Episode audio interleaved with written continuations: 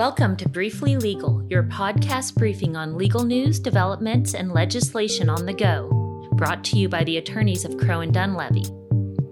The following should not be understood as or considered a substitute for legal advice. Visit crowedunlevy.com for more information. Hello, everybody. This is Adam Childers back with you on the podcast Briefly Legal, brought to you by the law firm of Crowe and Dunlevy. I wish I could say that I'm broadcasting from the crow's nest today, but it is a snow day for us, and I'm sure many of you listening to this podcast after its release. So I am here at my house, uh, but I am still joined by one of my colleagues, a good friend and law partner of mine, Tara LaClair. Tara, say hello to everybody. Hi, good afternoon. Yeah, well, I'm glad that you're here. Hope that you're staying warm in the new state of Siberia, formerly known as the state of Oklahoma. I uh, spent a little time growing up in North Dakota when I was an Air Force brat, and that's the last time I remember feeling this cold. But hopefully, you're staying warm, and we're excited to have you here on the program today. I want to introduce Tara to all of you so that you know a little bit about her background and can better understand our topic today, which is going to be about the area of securities with a special look at uh, some current events that have really caught everyone's attention and imagination. But first, let's learn a little bit more about Tara. Tara is the chairperson of the Securities Litigation Enforcement and Compliance section at the law firm of Crowe and Dunlevy. Uh, makes sense that she would be the head honcho of that area, considering that she has her master's degree in securities law that she got from Georgetown University, a fine uh, institution, and uh, and of course a feather in the hat of anyone who practices in the securities area. And we're all very proud at the firm in 2019 when Tara was named as one of the 50 women making a difference in Oklahoma City by the Journal Record publication, uh, which is always a, a, nice thing to be able to say about one of your law partners and really one of my neighbors, I should say, because the securities department shares a floor uh, with labor and employment, the seventh floor there at the Crow's Nest. So today we're keeping it all in the family and talking with Tara. And what we're going to talk to her about is something that sounds um, it sounds pretty exciting. It sounds like something out of a movie. We've got uh, Robinhood is involved. We've got a multi-billion dollar uh, hedge fund squaring off with investors from an online platform known as Reddit. And everything centers around a little place called GameStop, which is where a lot of my dollars were consumed as a young boy uh, in my gaming career. So I have to confess, going to say this going in. I I listened and and and thought this sounds really interesting when I saw this on the news but I never quite understood it. And it really never went beyond what my sophomore in college could explain to me what was happening. And she was more involved in the investment uh, proceeds uh, from that than I was. But now that the dust has settled a little bit on it, I thought it'd be a great time to bring in Tara to explain it to us in a way that is more comprehensive and thought provoking and help our audience really understand um, what was going on there and really most importantly, what what they can learn from it. So let's just start with the nuts and bolts, Tara. Um, help me and our audience understand first what is Robinhood. Well, thanks, Adam. Robinhood is a mobile trading platform or an app that you can download and put on your phone or your tablet. And it allows investors to open accounts, trade stocks, options, ETFs, even cryptocurrency and fractional shares, which are popular. And it's all commission free. Uh, this particular platform has been very popular with younger investors and the millennials in particular. I saw a survey recently that said more than 80% of millennials who own stocks are using platforms like Robinhood for their primary investment tool. Well, now I understand the first part of this puzzle, why I didn't know anything about it. Sounds like it's geared towards millennials. So I feel a little bit better about myself. And certainly the commission free aspect of it would appeal uh, to the younger crowd. So help me understand a little bit more then about this. Can you trade any kind of investment on these apps or are there limitations? Generally, there's an app that will allow you to trade almost anything. This particular app, Robinhood, uh, is a streamlined platform and it does have some limitations. Currently, I think they limit or don't do not allow trading in bonds and mutual funds.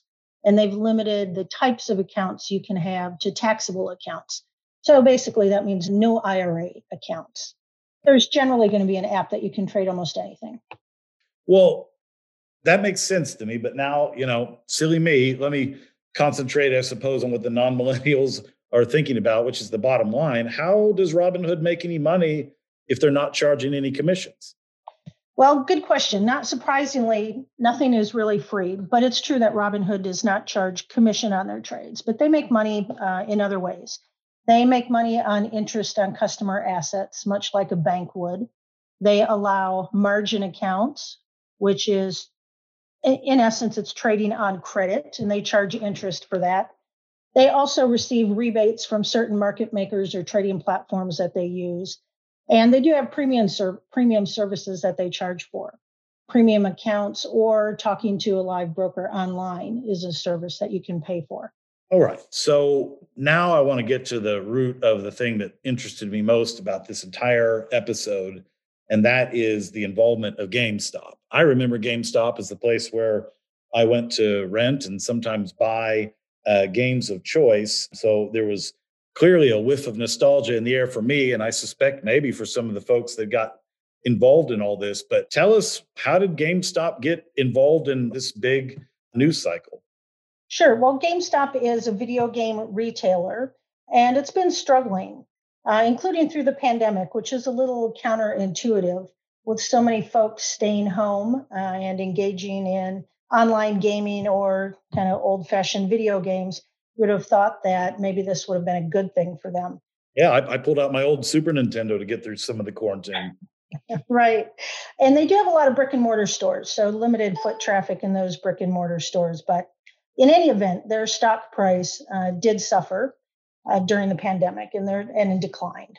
That was an opportunity for some institutional investors, in particular, some large hedge funds, saw this decline in stock price as an opportunity and they started short selling the company's stock.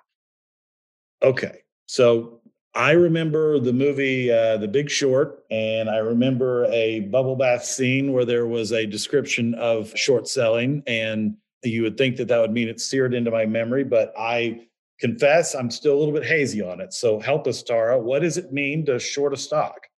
Sure. So short selling is when an investor borrows shares and immediately turns around and sell sells those shares in the open market. Now, they do have to return the shares to the original owner at some point, and they're going to do that by going back into the market and buying those shares. But if you're short selling, you believe that the price of the company's stock is going to continue to fall. And at some point in the near future, you'll be able to scoop up those shares at a lower cost and pocket the difference as your profit. It is an aggressive trading strategy. And by aggressive, I mean it carries risk uh, and it can be unlimited risk. Okay, then so let's let's get back then to the role that GameStop had in this. So uh, you know, what was happening then as it related to GameStop that that began to snowball and make this into a bigger story?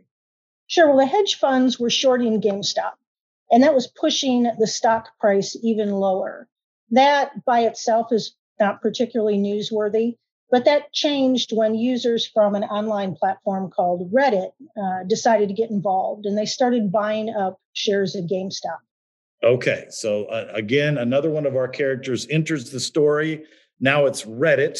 I know uh, enough to be dangerous about Reddit, but tell us a little bit more and help us understand the role it played vis a vis GameStop. So, Reddit is a network of communities, online communities, and they're kind of based on particular interest and they form discussion groups. So people can join, share news, stories, uh, blog, talk about whatever particular topic is of interest. Here, one of the Reddit groups named Wall Street Bets started buying up GameStop shares. Initially, it looks like this was a, a typical investment opportunity. They believed that GameStop was undervalued and represented potential for a good long term investment. But then it changed into something else and became more interesting, maybe more newsworthy. some of the Reddit users started calling for other investors to pile into GameStop and run up the stock price. It seems that they wanted to send a message to the short sellers or those multi billion dollar hedge funds. So, as the Reddit investors start buying up shares of stock, increases demand, the stock price goes up, which, if you're the short seller, means it's now going to cost you more money to go and replace those shares and return them to the buyer. So the hedge funds were going to lose money.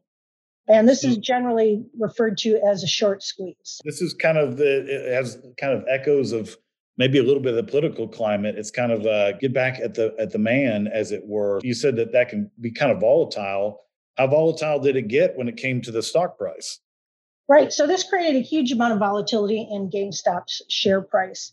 Just for context, in 2019, the stock traded generally in a range from two and a half dollars a share up to twenty dollars a share. So if you were a short seller, you were thinking 20, maybe 25 is what uh, the top price you might have to replace shares at. But during this buying frenzy, it actually pushed the stock price up to $350 a share at one point. Well, yeah, and that's where the eye-popping numbers began, and and people started jumping in uh, kind of all at once. So that then introduces again Robinhood to the story. So how did they get involved, and what is it they did that drew so much media attention? Well, Robinhood got media attention when it announced, or actually, I think posted on a blog, that it was going to limit certain transactions in a handful of securities, one of which was GameStop. Robinhood users were going to be permitted to sell their shares, but not to buy shares uh, in GameStop. And a lot of the users and some of the media thought this was really working in favor of the short sellers because if you're not allowing people to buy, then the stock price isn't going to be pushed up as much or may in fact fall. And that would benefit the short sellers or what a lot of people perceived as Wall Street. Yeah, and and that's the part that I suppose I struggled with. Uh, maybe it was just the name. Uh, Robin Hood sounds like stealing from the rich and giving to the poor, but to me, it sounded like they were they were actually taking care of the the rich at the expense of the poor. So, uh, did they draw criticism over that, and how did that play out? Right. They drew criticism almost immediately, and people uh, really did start viewing it as Robinhood siding with Wall Street instead of its own users or client base. Uh, but in reality, or at least according to Robinhood, that's not what was going on. And Robinhood cited market volatility as the reason that they had decided to limit purchases in certain securities. Now, they could have been doing that for certain regulatory requirements. And those requirements are based on the amount of cash that Robinhood needs to have on hand. And it's often tied to the volume of trading that its users are engaged in. Generally, the more trading volume on the platform, the more cash that Robinhood needed to have on hand. Now, Robinhood could have raised more cash, which it did. Uh, and the other way to try to meet those requirements was to limit the volume of trading. So they picked out a handful of securities that were hot or very volatile and had spikes in trading. And they allowed their users to sell but not buy new positions in those securities. So that didn't last very long, though, right? What happened next after the backlash began? Yeah, it really didn't last very long at all. The restriction was lifted by Robinhood very quickly, but it did uh, draw a lawsuit, at least one against the company. The first one, I think, was filed in the Southern District of New York. And it got them some almost immediate negative press. Uh, although I will say that I think a lot of people who maybe had not heard of that platform before now know its name. So maybe in the end, this will fall in the category of all press is good press. Uh, but we'll see. Right, but I suppose if they they probably got the attention of Congress too. So is that story over? Yeah, it did. It, it drew some attention from certain members of Congress and from the SEC or the regulatory side. So the story continues on whether or not that'll really turn out to be good press or not. Well, uh, what I appreciate now is that I I, I understand a lot more about how this unfolded than I did before we sat down to talk about this. And now I've got a, a new lexicon to add the short squeeze, uh, which is fun to mix into your conversations with your stock savvy friends. But I think what our uh, listeners might be most interested in, having kind of heard how this all happened is what are, what are the takeaways for your average investor? What what should they know and what should they be on the lookout for now that this kind of new tide is turned? Well, it's an interesting story, and it does seem like uh, the kind of thing that movies are made of. The little guys fight back against the billion dollar hedge fund. Yeah, right. Um, but those headlines aside, I think there are some things that all investors, the average investor, can take away from this. Uh, and the first kind of most basic thing is a reminder that there are risks associated with all forms of investing. Not everything goes up. Some investments will absolutely lose money. And we can't always foresee or anticipate uh, the things that might drive a company's stock price. It's also a reminder that for most investors, particularly if you are saving for retirement, that your focus should be on long term investments, meaning uh, don't overreact to short term changes in stock price. Keep your eye on the ball and keep that long term horizon in mind. So that's a great way to kind of tell Joe Q Public, you know, what to be on the lookout for. But of course, there's the other side of this coin, which is surely brokerage firms and applications like Robinhood need to have their own takeaways from this. So, what speak to that for a moment? What what should they learn from uh, this kind of moment in time? Right. No, I, I absolutely agree. There are certainly lessons for everyone uh, in this kind of story. For the broker dealer side or the industry side, uh, market volatility and pandemic related uncertainty is going to continue, uh, whether that's long term economic impact related to COVID or it's the effectiveness and availability and distribution process for the vaccines. It's important to ensure that online and app account platforms like Robinhood can handle the increased transaction activity that's going to come from these trading periods. So we have lots of folks that now, instead of uh, maybe going to the office and seeing their broker or even calling their broker on the phone are using these online platforms. And that's a lot of volume being added to those platforms. So, and, that type of activity creates issues. And those issues might have to do with uh, margin calls or option trading, execution of trades, uh, outages or downs in the platforms, or even suspension of certain trading privileges. I think one of the biggest takeaways for the firms is to make sure, take steps to ensure that your clients are informed about what your rules and guidelines are for your platforms. Clearly communicate those policies, both, you know, over the phone if they're calling in uh, and in writing, and that will help reduce client concerns, uh, agitation, maybe limit some of the customer service type calls that no doubt are going to come from failures and platforms. Well, that's all very, very good advice from really both sides of the argument.